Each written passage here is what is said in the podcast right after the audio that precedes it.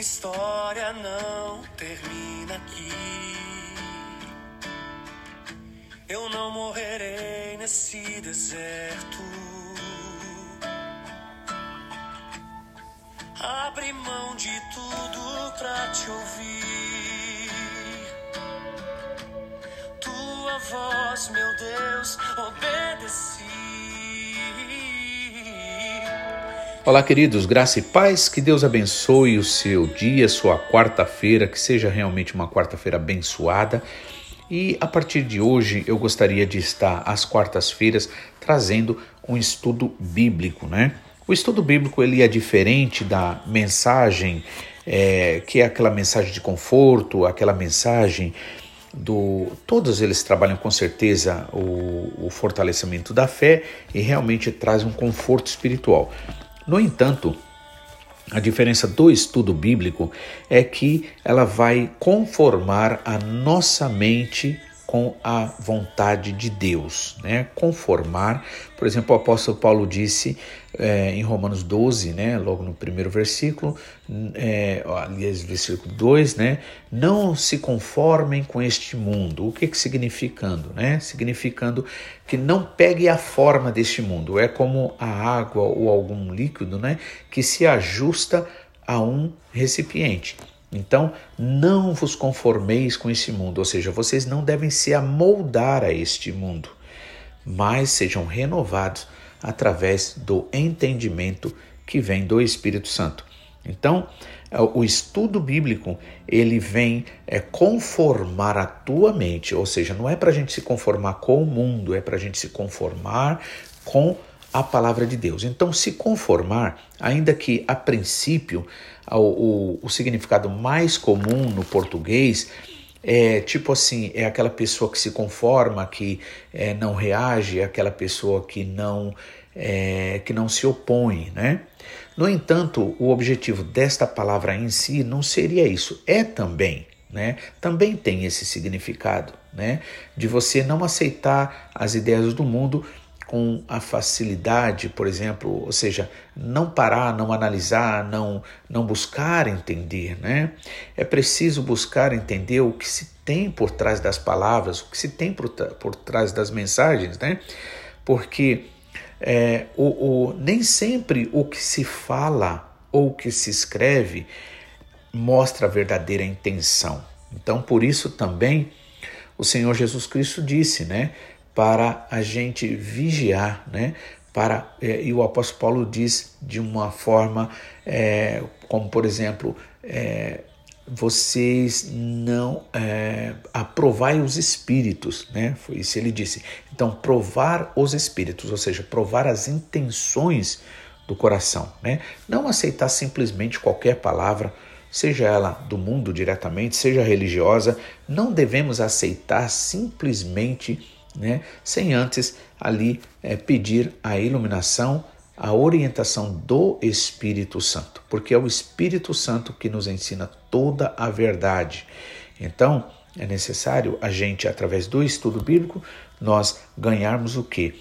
É, raízes, nos enraizarmos para nós não sermos levados por qualquer vento de doutrina, por qualquer vento de ideias. Né?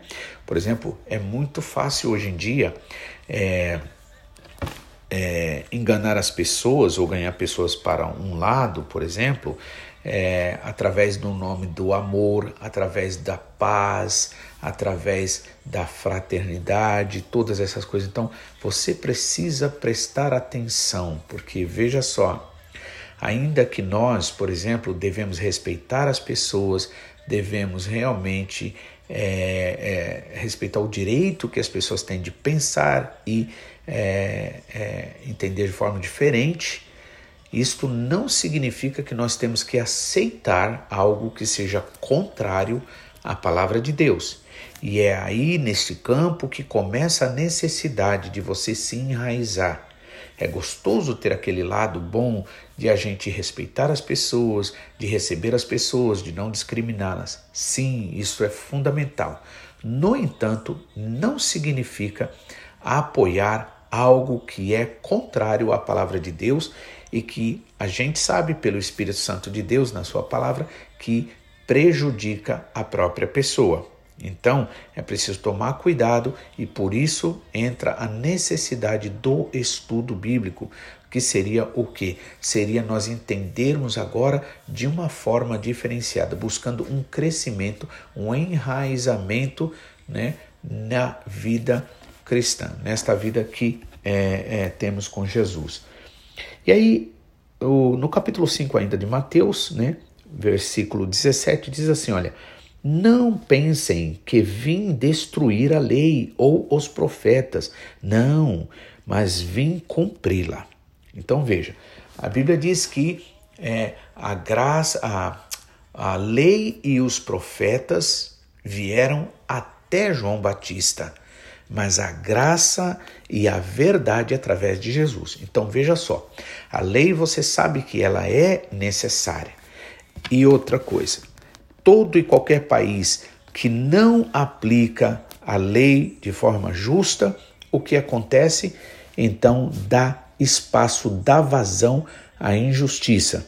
Então, por exemplo, aqui no Japão, nós gozamos, vamos dizer assim, de uma tranquilidade a mais em relação à questão, por exemplo, da gente andar sozinho, não ficar com medo de ladrão roubar a gente é, e tantas outras coisas boas. Às vezes eu, ah, vindo à, noite, por exemplo, da igreja, alguma coisa, e as ruas aqui elas não são muito claras, é, a iluminação aqui é muito fraca à noite e, e fica, acaba ficando bem escuro. E muitas vezes a gente vê é, até mesmo mulheres andando à noite e de forma meio que tranquila, não é? Claro que isso não significa 100% de segurança, com certeza não. Acontece casos aqui também de, é, de violência, de estupro, de, né? só que comparando realmente com o Brasil, realmente é bem menos casos. E eu não estou ainda desconsiderando a proporção do país. Mas quando você vê que realmente é, existe essa tranquilidade mais aqui, você nota que as leis são mais respeitadas, que as pessoas realmente respeitam mais e isto realmente é bênção. Então, por isso que a Bíblia é, fala sobre a importância da lei.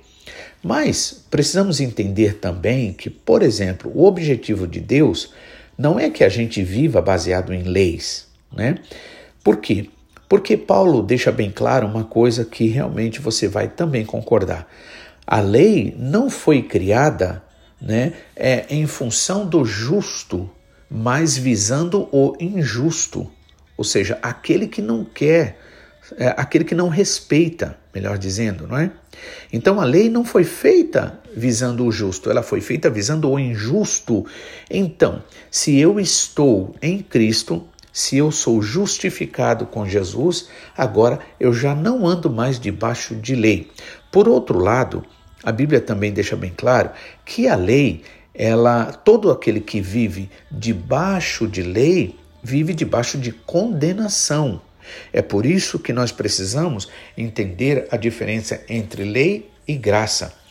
Porque a lei é assim: se você obedecer nove mandamentos e não o décimo um, então você já errou e você também será condenado por todos. Seria a mesma coisa que dizer: a pessoa é um bom pai de família, né? E de repente, e sempre viveu bem, muito bom vizinho, trabalhador, né? Pagando todas as suas contas, bonitinho. Mas um dia acontece uma situação. De repente, por uma depressão, por algum problema, ele vai, bebe, fica bêbado, faz uma besteira, ele vai ser condenado, né? Baseado naquele único fato e não em toda a sua história de vida ainda que a história de vida dele possa contar para que haja uma menor penalidade, no entanto, ele será penalizado, ele será condenado através daquele único ato, né, de forma singular.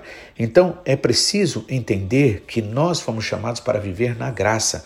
Nós fomos chamados para viver a partir da justiça do Senhor Jesus e não da nossa. Por isso que ele diz aqui: "Não pensem, não cuideis que vim destruir a lei, eu não vim destruí-la, eu vim cumpri-la. Ou seja, por quê? Porque ele cumprindo toda a lei, agora sim ele pode nos justificar. Por exemplo, o Senhor Jesus Cristo, ele foi condenado baseado o que? Na lei. E qual era a lei que era usada? A lei do Antigo Testamento, né? Onde que também por falta de entendimento daqueles que eram escribas, ou seja, escritores da lei, daqueles que eram é, sacerdotes na época, né, daqueles que eram os religiosos da época, eles não entenderam. E Jesus vai estar explicando isso e vai ser importante para mim e para você, para que a gente possa realmente estar vivendo a graça. Por quê? Porque não adianta falar da graça se a gente não vive esta graça. Né? lembrando que, antes de tudo, a graça, ela não tem por objetivo só abençoar a sua vida. A graça também é para ser vivida e oferecida a outros através da sua vida. Por isso a importância do perdão. Por isso a importância da longanimidade, ou seja, dar tempo ao tempo, esperar para que a pessoa também possa ter o seu tempo para pensar e refletir sobre as suas atitudes que sejam erradas, por exemplo, e elas então busquem a mudança e a transformação. Então Jesus disse: Olha, eu não vim destruir a lei. Então a lei, na verdade, ela não foi destruída, ela existe, mas para aqueles que aceitaram Jesus Cristo, que foi condenado a partir da lei, então para esses, então não há então agora a lei, e por isso que o apóstolo Paulo chegou a dizer: tudo me é lícito, mas nem tudo é conveniente. Tudo me é lícito, mas nem tudo constrói, nem tudo edifica. Tudo me é lícito, mas eu não vou me deixar dominar pela pelo lado que eu posso isso, eu posso aquilo, eu posso aquilo outro. Por quê? Porque ainda que não exista essa lei agora que condena e que quando você vê o Antigo Testamento, você vê ali que as coisas são fortes. Por exemplo, um filho que fosse insistisse numa desobediência, em desobedecer os pais, né, em desrespeitar, a lei ali pedia o quê? Que o filho fosse apedrejado. Hoje em dia eu tenho certeza que você também não concorda com isso, mas dentro do esquema da lei aquilo era justo. Né? E a partir do momento que existe uma lei e essa lei é descumprida, então, nesse caso, o descumprimento dessa lei né, dá direito à lei de ser aplicada. Então, Jesus Cristo disse: Eu não vim destruir a lei. Ou seja, em outras palavras, a lei continua existindo, mas ela só terá efeito contra aqueles que querem viver a vida por conta própria.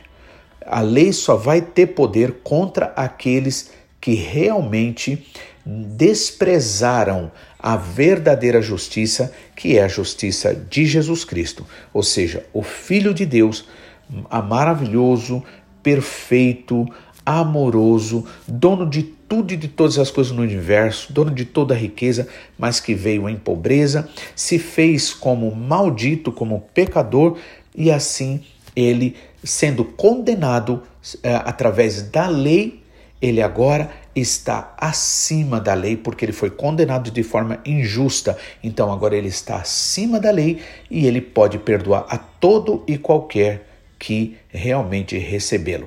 Então, por isso que o apóstolo Paulo diz em Romanos capítulo 8: nenhuma condenação há para os que estão em Cristo Jesus, que não andam segundo os pensamentos e os sentimentos humanos, mas segundo a sua grande e infinita misericórdia, a, segundo o Espírito Santo. Então, que Deus abençoe, daremos continuidade para a glória de Deus, em nome de Jesus.